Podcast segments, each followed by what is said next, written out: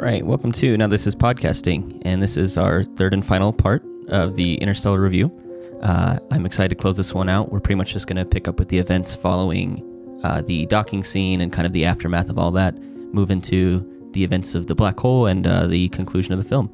So thanks for joining us for part three of our Interstellar review.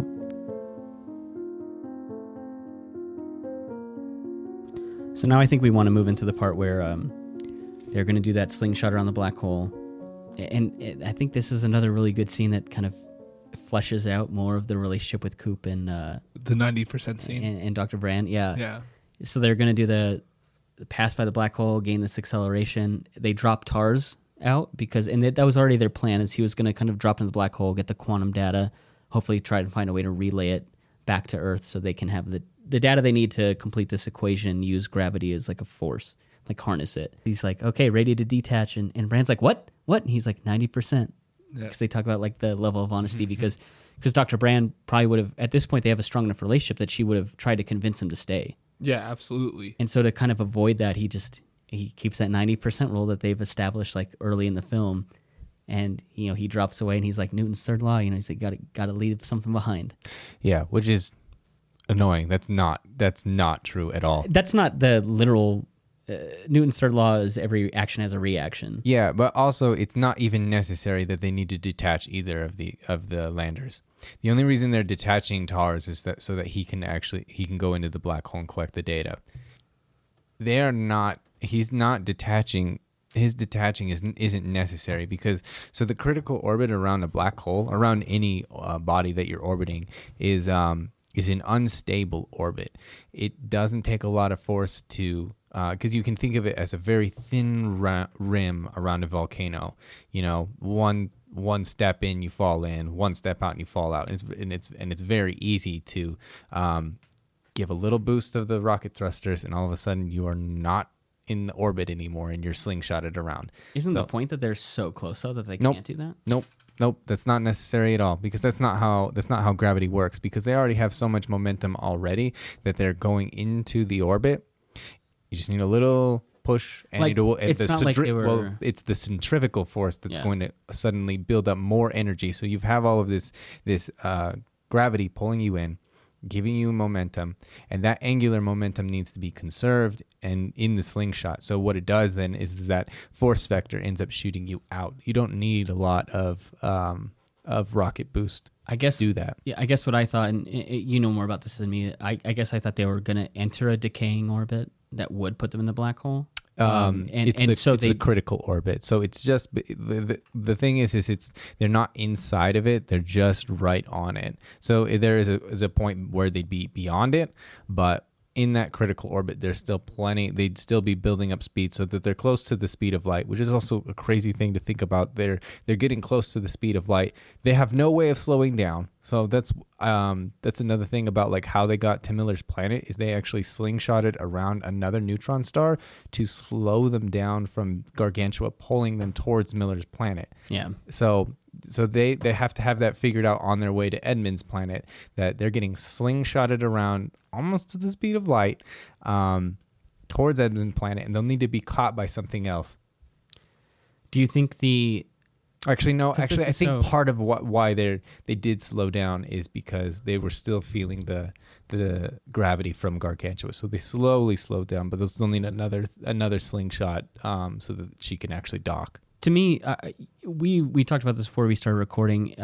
You seem to have more of a scientific pull and interest in this film. Mm. I have a very emotional attachment to this film, and which is odd to me because, like I've said before, I love science fiction, and I love the science and stuff, and I love the science in this. I just love the relationships and the motivations, I think, overshadow all the science in this, so... I mean, they could have even been a little more loosey-goosey with the rules, and I would have still bought into this movie. Jane, do you think, does that kind of knowing the science behind or that line, Nope. Does that change much for you? No, I do not give a shit. I just think it's such a great... Yeah. I mean, like, it's very cool to know that stuff, and but it doesn't change the way I view the movie at all, and the emotional attachment to it is the point to me in this. Yeah. And the science behind it is very cool, but at the same time, like, I have no... Here's science, like, it's a movie. Like, I mean, it's not all gonna be right. You gotta let it go sometimes. And, yeah. And it's like, it's awesome that you know the stuff, and like that's great, and I appreciate learning it, but it's not gonna detach my affection towards the movie. Yeah, it doesn't. It does. Yeah, it kind of doesn't change too much for me. See, it increases it for me because if you've created an even more realistic landscape, then these emotions seem that much more real. These are real people. Like, if you've created an entirely believable landscape where, you know, we're dealing with this is absolutely something that would happen in real life. This is absolutely what a person would do in a real life situation. It's that much greater. We're not so concerned about, we don't have to worry about so much whether or not the science is goofy or not. Like, it's not pulling us in or out. Like, this is the science. This is just, you know, like, it's like the difference between a Fast and Furious movie, you know? Yeah. Like, it's goofy, it's ridiculous. Like, I'm not even hung up on whether or not these characters mean anything because they're driving on a plane. It's like, no, that's such a good way to put it. Jumping to another building. I cannot even begin to become interested in those movies because it's so unbelievable. Mm-hmm. But it revolves around something that's supposed to be believable, like an automobile. Like, yeah, I understand how those work. The first one is believable. I mean, yeah, no, I think the first Fast Furious is actually not a terrible film. I mean, it's not good. I think it'd be crazy to watch the first one and the ninth one and then just be like, how did you arrive here? Yeah. It's so crazy. They probably got there through with a car, I'd imagine. Yeah. It was probably kind of fast, maybe a little furious. Yeah. Right. But I agree. I think, yeah, we've said this before. I think the believability of the science makes the whole thing so much more digestible, and it makes it so much more real. Like, to see this crazy sci-fi story take place wouldn't make sense if it's overdone or the science doesn't make sense. Yeah, because then you arrive at like a Star Trek, which is the new movies where they're just action films in a sci-fi setting. This is like a real story, but in a sci-fi setting, and it feels real. The characters feel real. Captain Kirk is great. Chris Pine's good in those. None of it feels real though. Yeah, and it's overwhelming to see a black hole the way that they've depicted it, because it is 100% the way it would look. There are some differences about the way it would look with how they played with how fast it's spinning. They slowed this one down and sped it up in a couple places depending on what physics they wanted. But for the look of it, they wanted one that was mostly completely circular. Right. There would be... Because of that disc is called an accretion disc. And it is gas and particles sped up to the speed of light because it's getting thrown around so quickly by gravity. And what it is it's likely a star that was ripped apart millions of years ago. So real quick, I don't know fucking shit about black holes, but I did read on Reddit before we did this. If you have an issue with this being a soft black hole, a gentle singularity, which I mean, people don't seem to believe would ever exist. What do you feel about that? That's weird that they say that, because that's so. The thing is that inside of a black hole, there are multiple singularities. And a singularity is a point in space where matter has been infinitely compressed so that it's not actually matter anymore. We don't know what happens, because you're talking about quantum gravity at that point, which we have no idea. The rules of quantum mechanics and special relativity do not coincide. We cannot make them work together. We have no idea what unifying theories there are. Our closest guess is like string theories. The best one being a super string theory called M theory, that it connects all of the working string theories as well as uniting all of the forces. But what's weird about it is it needs a minimum of 11 dimensions to work. So, Jesus. Yes. So it's possible. We're barely working on 3 here. Yeah. So it would, in that sense, there would be 3 space dimensions, 1 time dimension, and 7D hyperspace. One of those hyperspace dimensions could possibly be on the macro scale, like that brain that we were talking about earlier, where the bulk beams are passing through a 5th dimension. But it's more likely that they exist on a microscopic quantum level, and it's just things folded up inside like six on top micros? Of themselves. Yeah. It's very small. It's not something that we're probably ever going to notice. But the only way that all of these things work together is if it's they're hidden in other places. Do you think of Gargantua as a character within this film? I think of it as a set piece. Okay. It's more of a set piece. But so to your point about a gentle singularity. So what happens is when things fall into a black hole, you have a singularity of infalling material.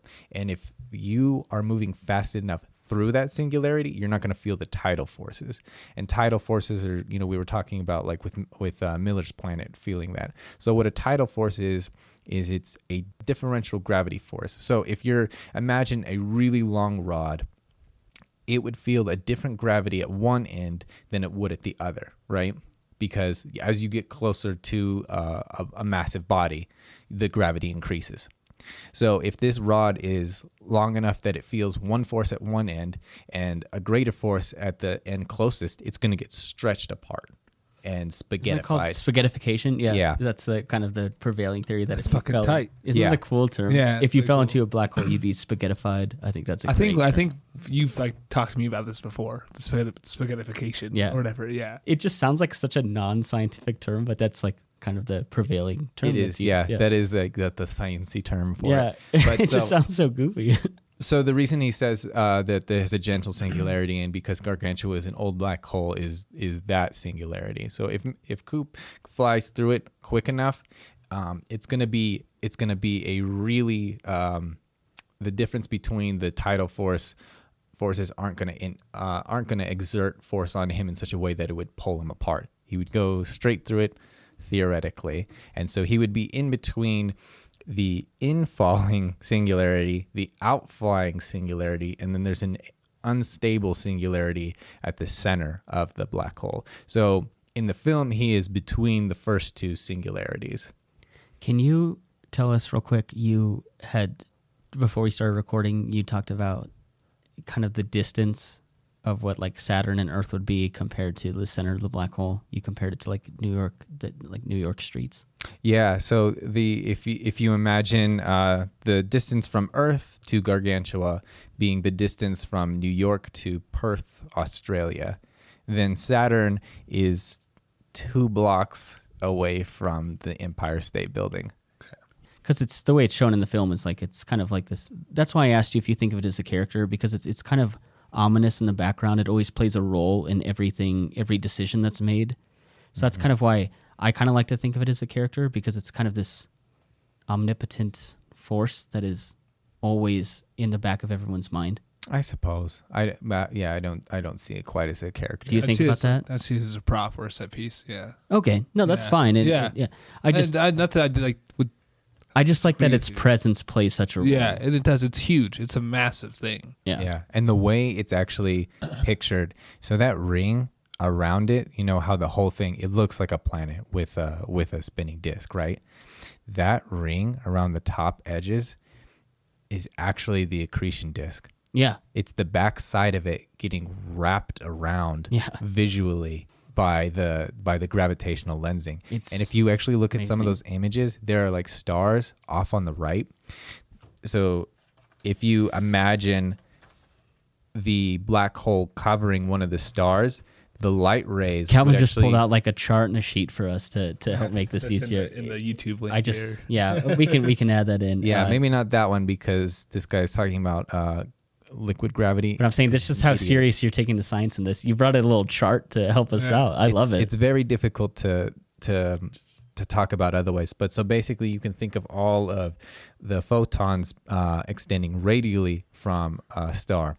And so they will go out and they will hit different parts of Gargantua and get warped around it. So you will even have ones that go out. They're not towards Gargantua, because the gravity is so strong, it'll get pulled here, and you'll actually see this star in different places on the sky because of how the photons are being warped by the time space. Yeah, and I love that. I love that you're on this to help kind of explain it better.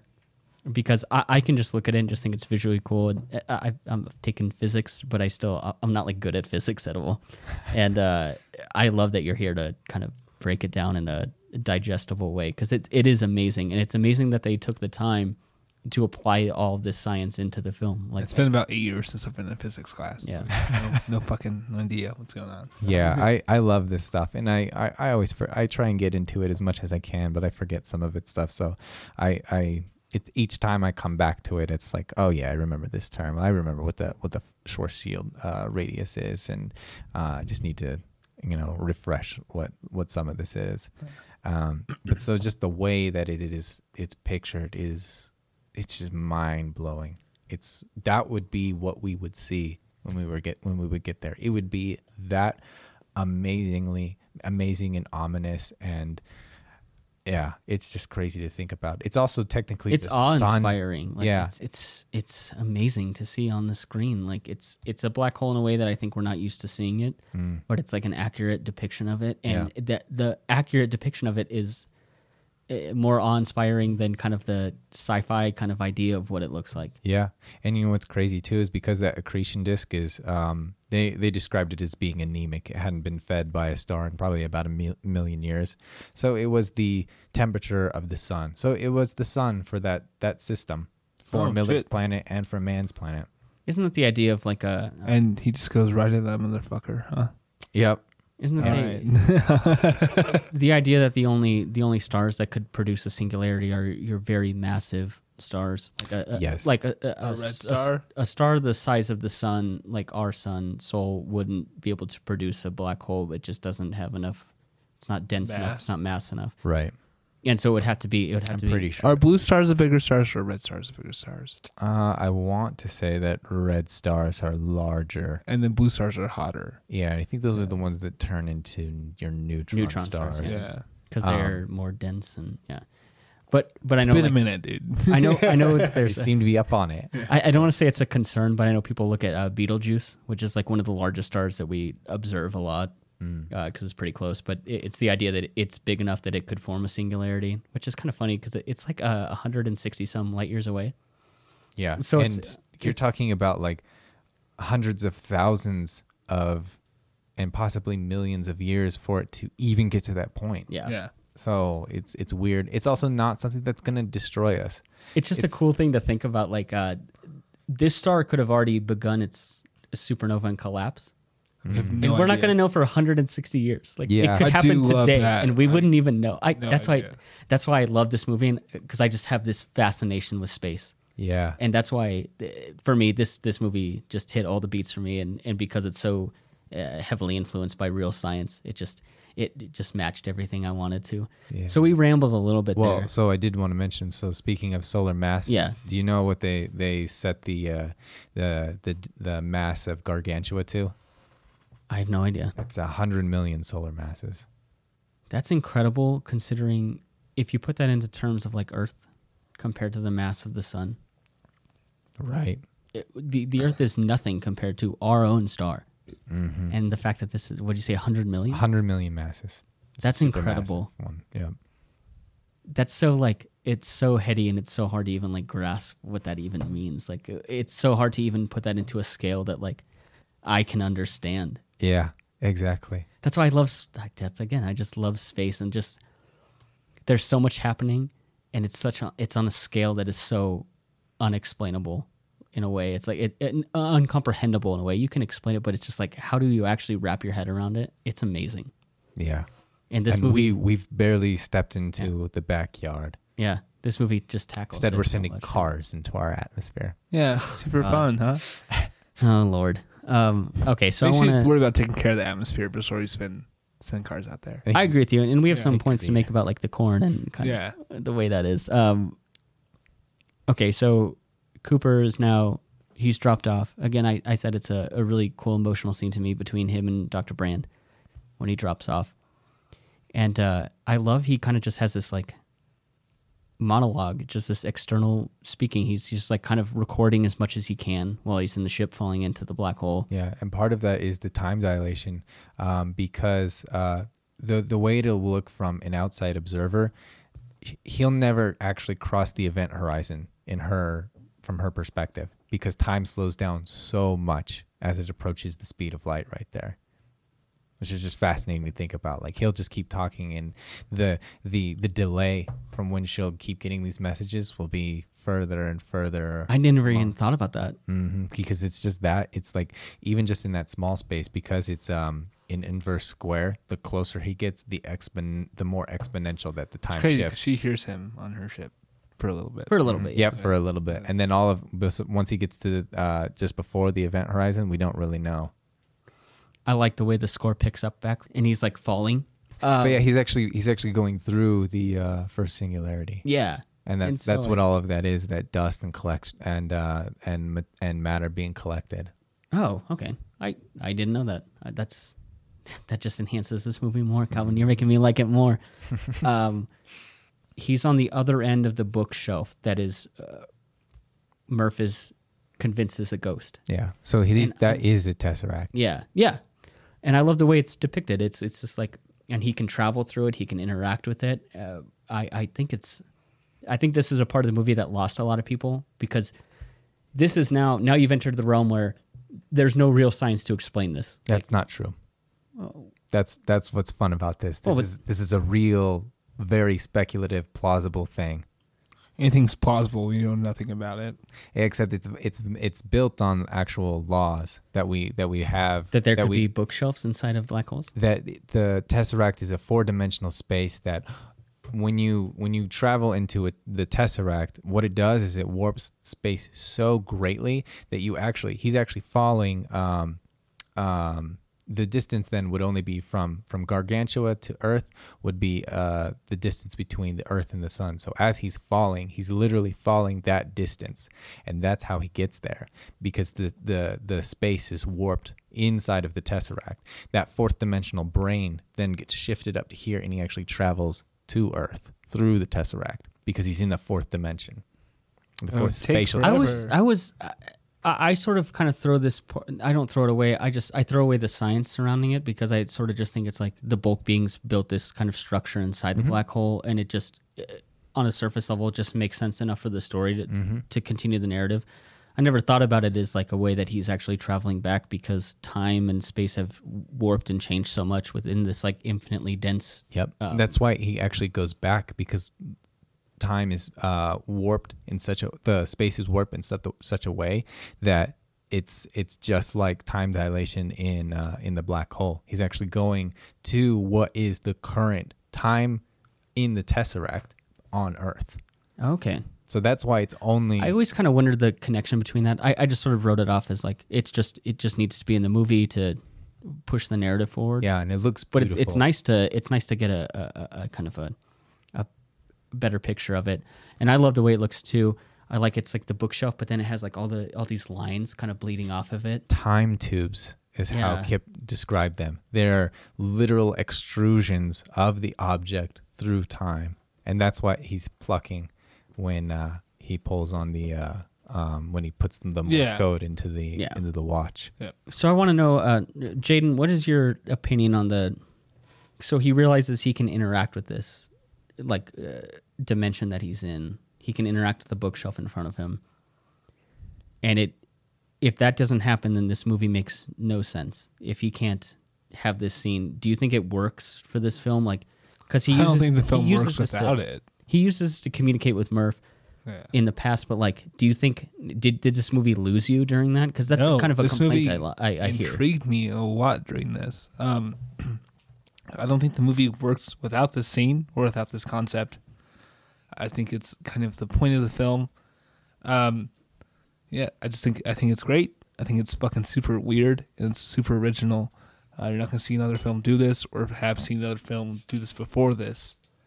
And yeah, I think it's amazing. The way it looks is amazing. I'm big fan of this part.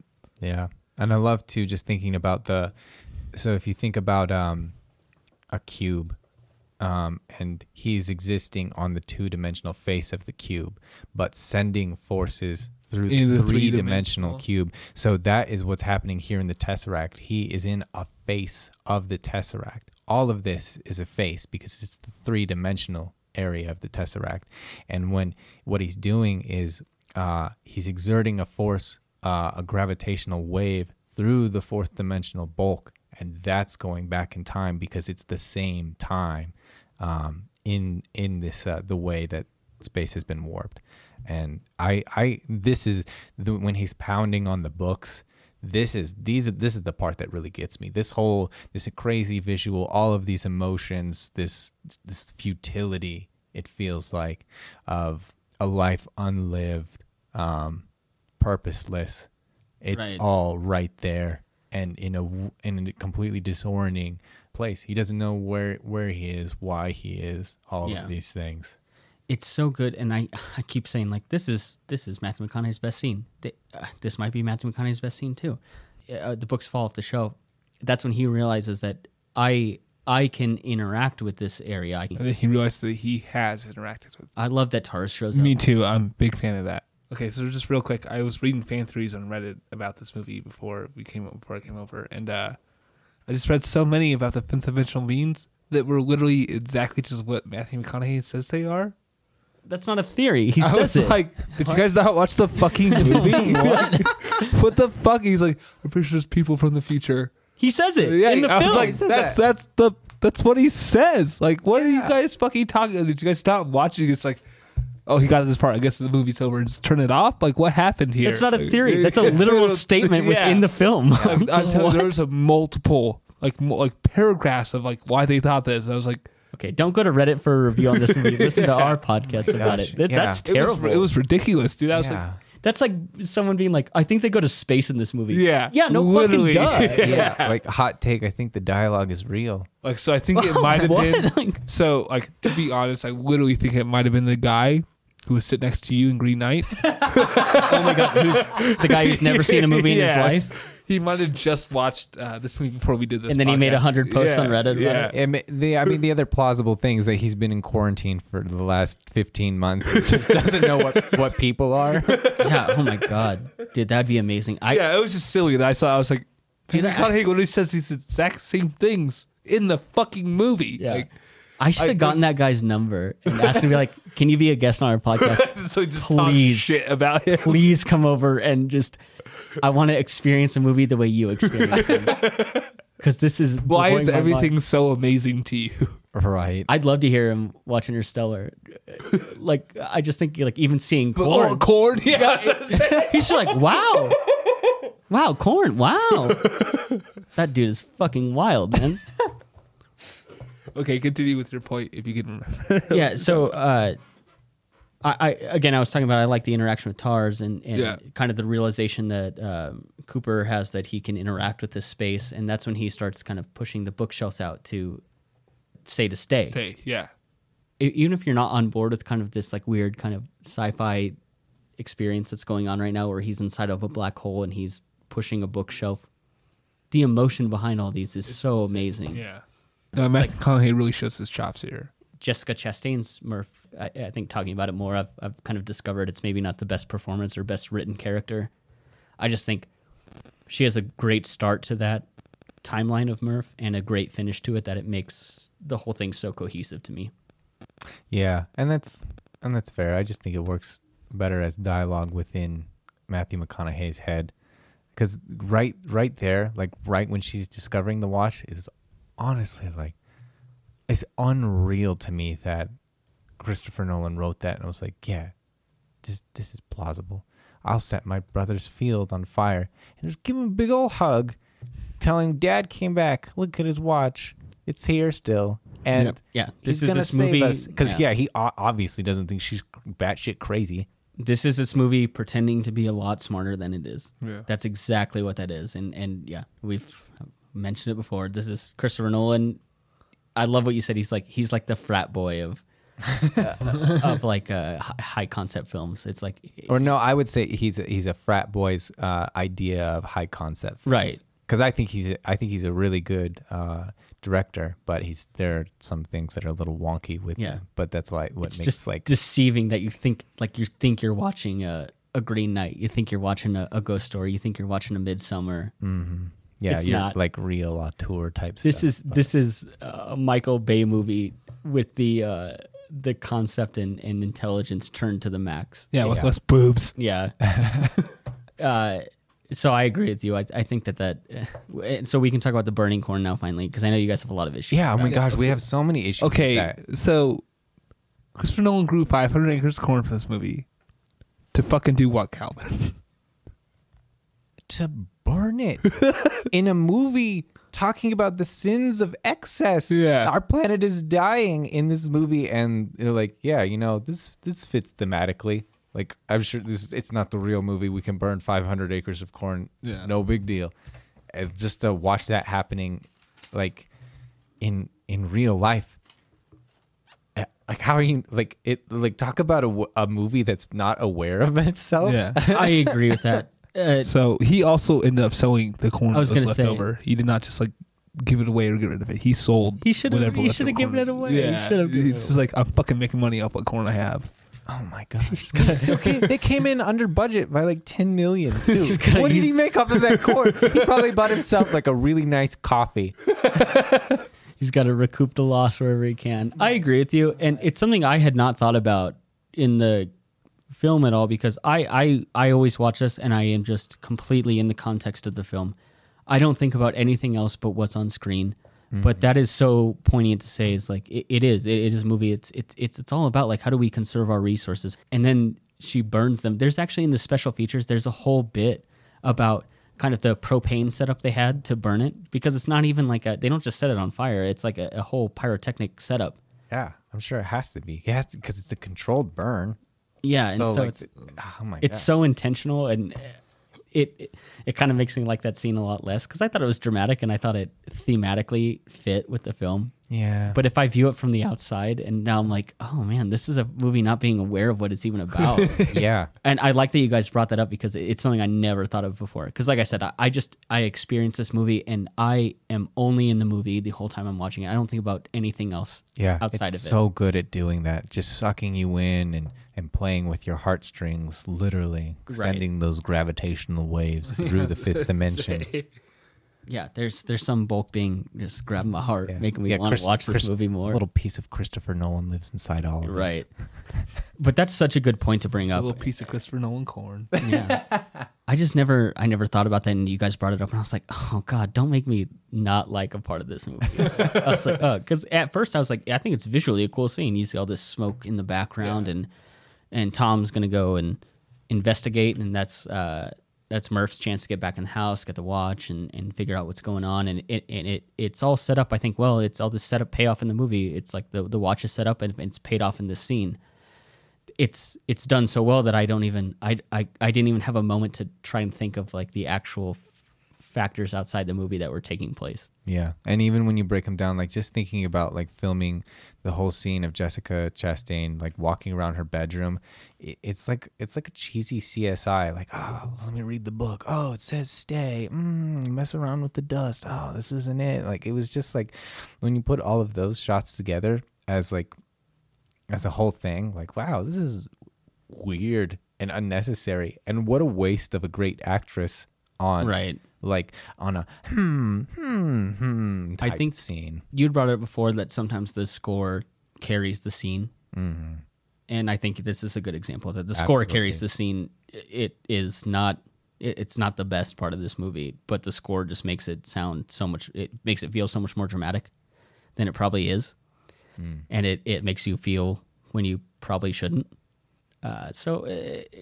That's just like a good nod to Hans Zimmer creating something that's so good that it can make probably something that should have been bad really good. Yeah. But yeah, I totally get your guys' problems with that. And now every time I watch this movie, I'm going to be like, why the fuck did they burn the corn? And it actually makes me more mad that he sold it. Yeah. The selling of it is worse. Yeah. That's more annoying to me that it wasn't like. Hey, man, it's America. You capitalize on opportunities you can. I think that part is. I'd have to rewatch the. I think that part is filmed in Canada. I think it's a farm in Canada. Oh, that's way more gross. Yeah, I'm not sure. Fucking corn covered maple syrup and ice hockey. I know. Someone can comment and tell me I'm wrong. Someone, and please comment. So after he gets that message out to Murph, then the Tesseract closes, and I just love TARS. He's like, you did it. Like, the bulk beacons are closing the Tesseract. Like, we're getting out. And then Cooper's just floating in space.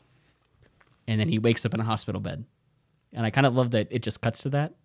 I don't want a whole rescue scene.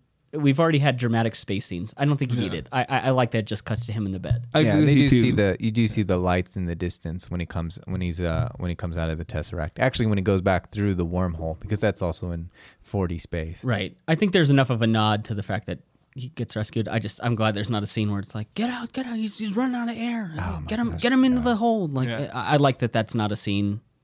This movie does a good job, I think, of not overdoing stuff that doesn't. Well, need to be overdone. I get. Never mind. This movie overdoes a lot of stuff. I'm just glad it didn't overdo that one. Yeah, it doesn't do it in enough places that it doesn't take away from the overall message and the overall tone and atmosphere. It does it enough. It covers it up with music wherever it does happen. Yeah, he's woken up out of his hospital bed, and there's the doctor there. He's played by Jeff Hefner. And he's such a small character, but I just love his interactions with Coop.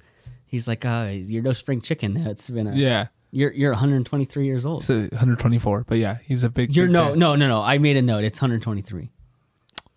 Okay, comment. Leave a comment if I'm wrong. Okay, I'll bet you $14 that I'm wrong. I just love that he wakes up and he's like, "Oh, you're on Cooper Station." And he's like, "Oh, Cooper." He does it with all of his S's. He's like, "Cooper Station." And he thinks it's named after him. I love that the nurse like chuckles. Yeah, like how ridiculous. I think it's dumb that it's not named after him. It actually kind of would make sense that it is named after him. But I still love like that interaction, that scene.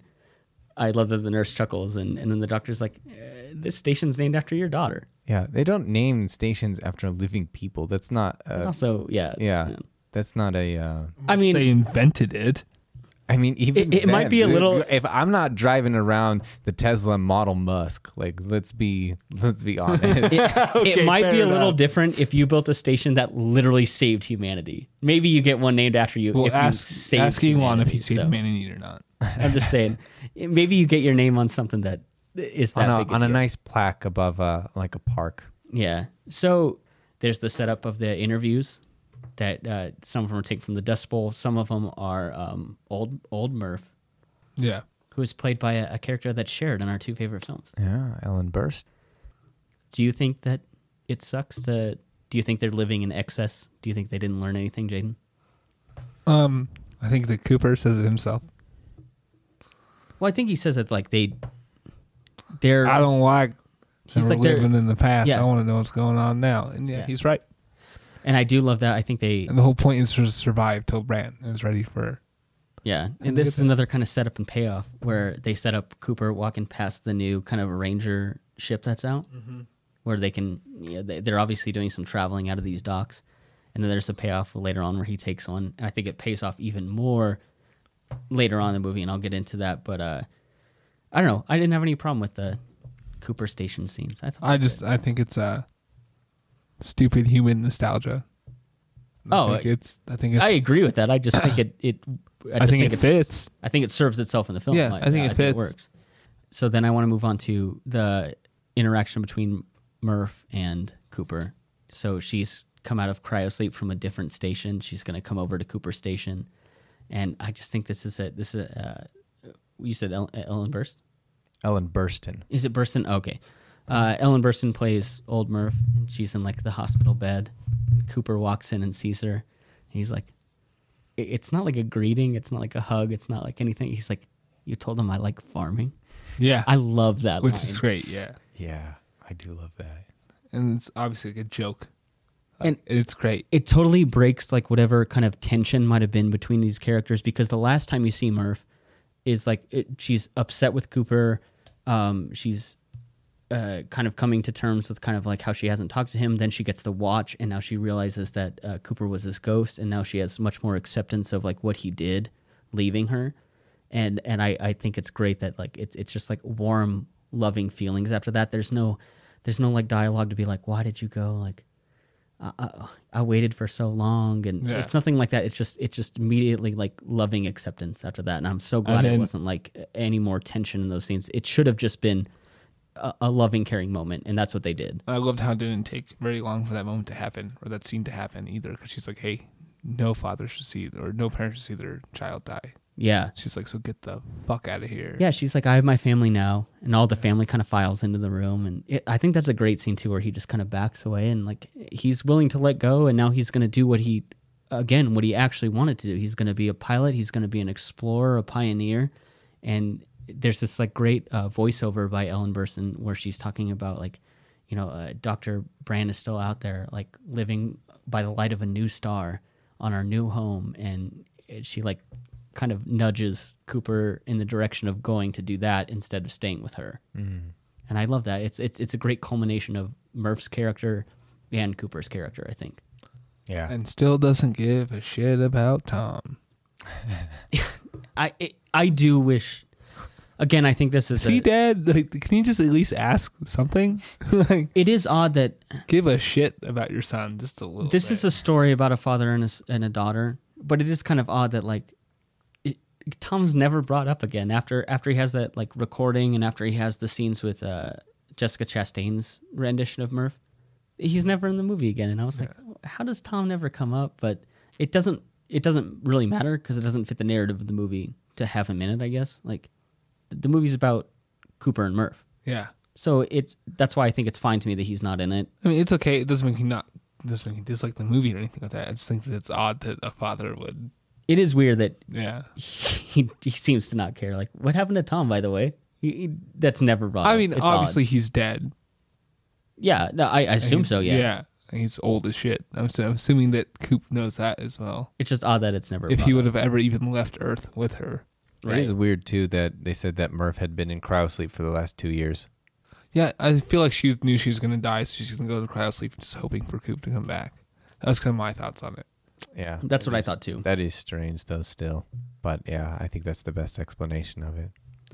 So I want to talk about this is the biggest, like, setup and payoff to me is Coop and TARS kind of, like, scheme to get one of the ships.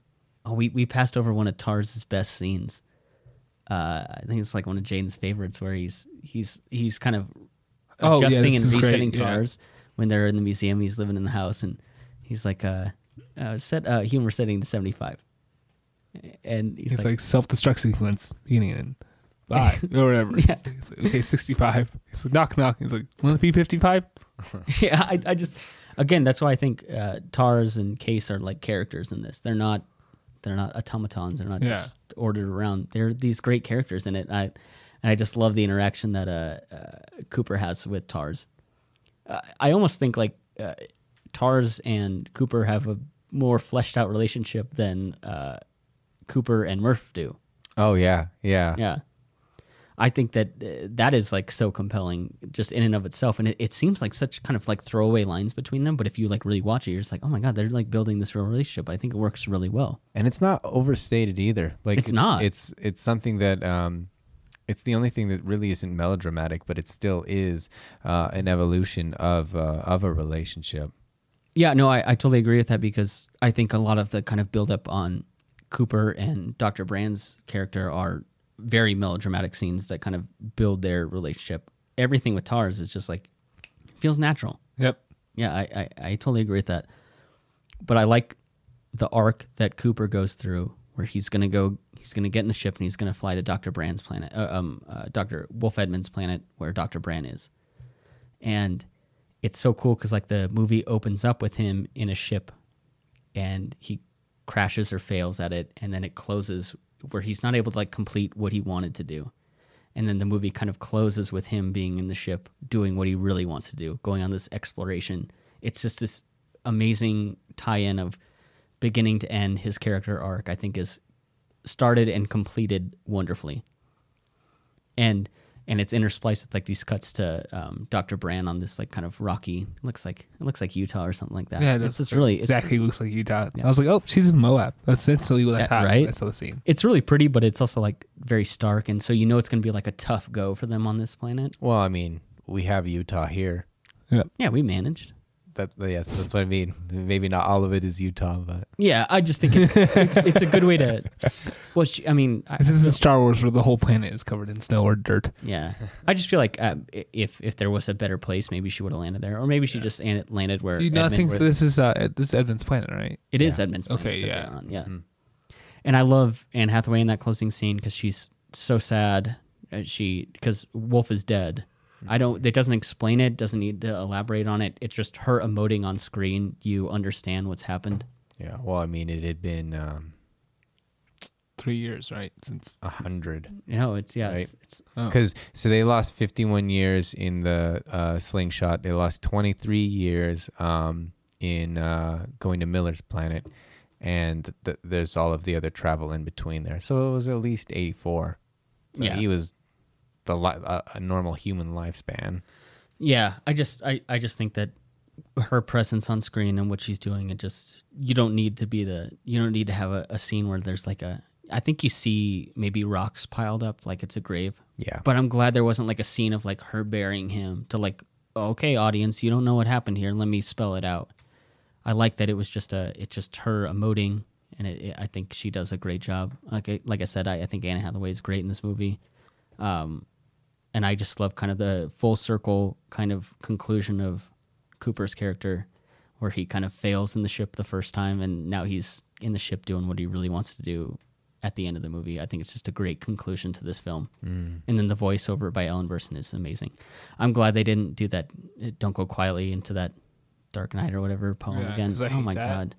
I actually, that is like, that keeps reoccurring in the movie, and I don't like it at all. Oh, see, I do love it. Really? Oh, wow. It's so my least favorite thing about it. Like him saying it in the first place, I was like, I don't like this at all. Like, say it one time. Then it's like so obvious. He keeps saying it. Like, yeah. And I think he keeps saying it because it's a part of his character. And that's better. It's not so much the point of the film or a thematic thing or a symbol. That's why he keeps saying it, is it's something close to him. I can understand that. I just still think it's overdone. So I want to know I think we've kind of wrapped up kind of the overall narrative of the film. What, Jane, what's your like final thoughts? What score? How many gargantuas do you give this? Gargantuas. I mean, it's a visually stunning movie.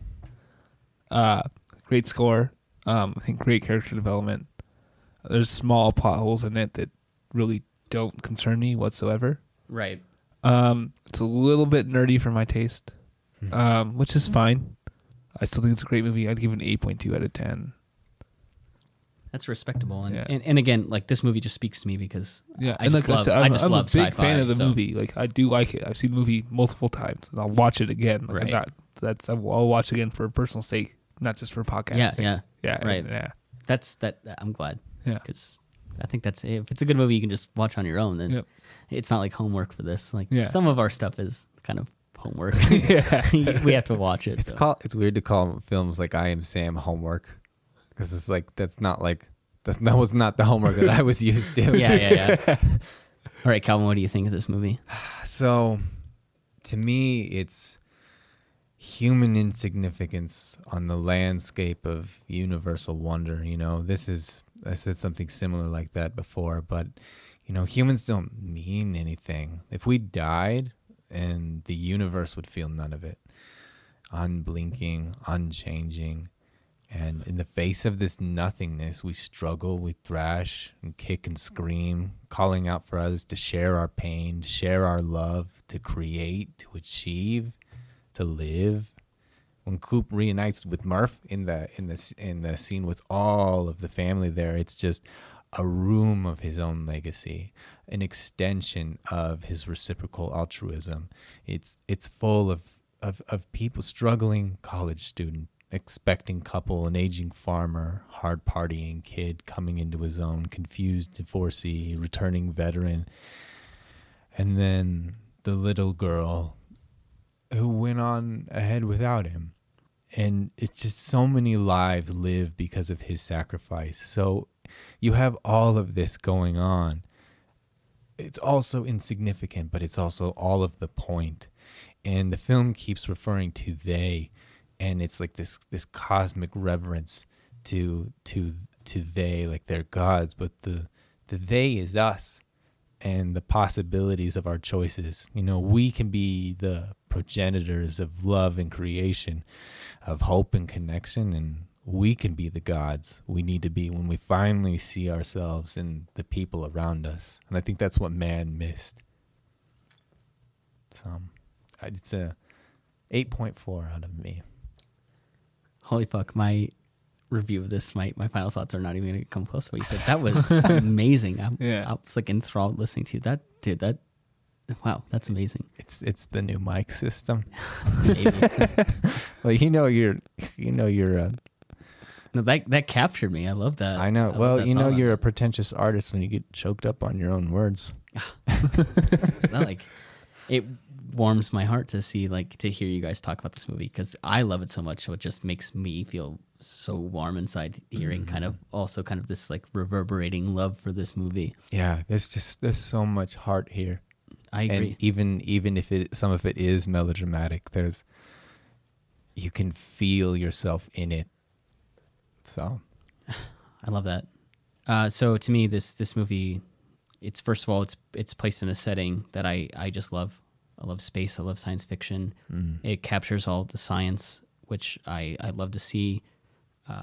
Every performance I think is good, especially Matthew McConaughey. He embodies his character to me, and he makes the film for me. The score is amazing. It is, like, to me, it's its own character within the film. It's so powerful and it's so poignant, and it embodies a scene. Like, it makes the scene what it is. It also has my favorite scene of all time in it, the tension that builds during the docking scene. I mean, like I said, had me on the edge of my seat. Even kind of if you get to like the weird parts within the black hole, his interaction with the bookshelf, there's so much emotion behind it. I cannot get over. This is exactly what I think Christopher Nolan wanted, where it's a story about a father and a daughter, and it's captured so well in this amazing setting. And so, this is my favorite movie, so I'm obviously going to give it 10 out of 10. What? 10 is crazy. I don't know if I've ever watched a 10. I don't think that there is a 10. I'm being honest. This is a perfect film to me. While I have problems with it, I guess. So maybe perfect is the wrong word to use. It overcomes all of that with just amazing visuals, amazing sound design. You're giving no other movie a chance of ever being better than this. If there's a movie, there's not a movie out now that I think I would ever put above this.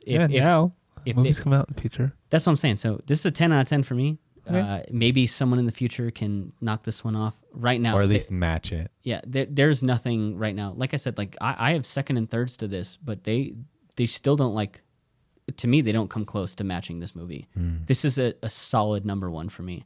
I think a lot of people will be like, oh, I have like a top three. And I kind of like, this is number one. This is my favorite movie ever made. And I've never experienced anything like it. I recapture the feeling I had every time I watch it, the first time I watched it. Like, I'm always sitting up for the docking scene. I'm always enthralled by the emotional connections that take place. This is, to me, it's as close as you can get to a perfect film. And yeah, this is an easy 10 out of 10 for me. Like not even thinking about it. This is a 10 out of 10. I don't think I will ever give a movie a 10. Oh, well. Yeah. I just have more conviction in this film, I guess. But this is just, I mean, it's easy for me to say this is my favorite film. I compare everything to this. Like, this is the yardstick. Like, this is what every other score I've given is like. I think I give them in their own context. Like, Black Widow, I put in the context of like other Marvel movies, or like if we watch an A24 movie, I put in the context of kind of that like more artsy film. But I still, like, at the end of the day, I compare it to these, and it has the podium. It's at the top. This is easily my favorite film. 10 out of 10, easy. Ah, cool. All right, well. Beautiful. All right, and with that, we're wrapping this one up. Thanks for joining us on our 3-part review of Interstellar. Remember, you can find us on Spotify, Apple Music, Amazon Music, Audible, and YouTube, and SoundCloud. Thanks again for listening to Now This Is Podcasting.